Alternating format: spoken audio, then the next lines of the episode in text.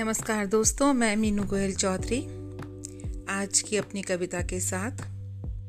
सोचा तो था कि विमेंस डे के अवसर पर महिलाओं पर लिखी एक कविता आपके लिए लेकर आऊँगी, पर आज न जाने क्यों बस मन इस तरह का है तो अतीत नाम की अपनी एक कविता आपके सामने मैं लेकर आ रही हूँ। विमेंस डे के लिए महिलाओं पे जो मैंने कविता लिखी थी काफ़ी समय पहले उसे मैं दो एक दिन बाद आपके लिए पेश करूँगी। तो फ़िलहाल सुनते हैं अतीत। अतीत की धूमिल घटनाओं पर जब डाली एक नज़र। न जाने क्यों, आया ये ख्याल, क्या ये मेरे ही हैं ख्याल? कभी कभी कितने अजनबी हो जाते हैं खुद के ख्याल। अतीत की हमारी अपनी शब्दलिपि कितना कुछ बता जाती है। खुद के, लोगों के, दुनिया के बारे में।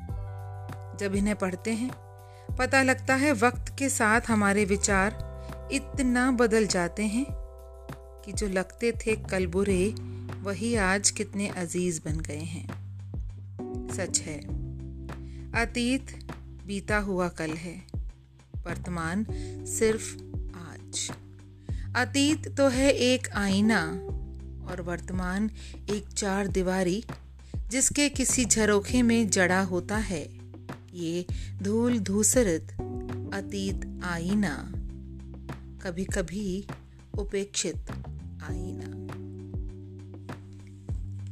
अपनी एक पुरानी डायरी इत्तेफाक से मेरे हाथ लग गई।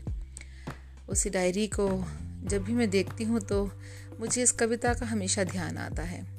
और कहीं ना कहीं आप लोग को भी सुनकर लगेगा कि हमारे जो विचार हैं वो समय के साथ बदलते रहते हैं। कभी हम किसी को अच्छा समझते हैं, कुछ समय बाद होता है कि वो इंसान हमारे लिए बहुत बुरा बन जाता है या कोई चीज़ हमें अच्छी नहीं लगती, लेकिन कुछ समय बाद वो चीज़ अच्छी लगने लगती है। तो कुछ इन्हीं भावनाओं के साथ ये कविता थी मेरी अतीत। इसके साथ ही इजाज़त दीजिए। अगली कविता के साथ बहुत जल्दी हाजिर होंगी। नमस्कार।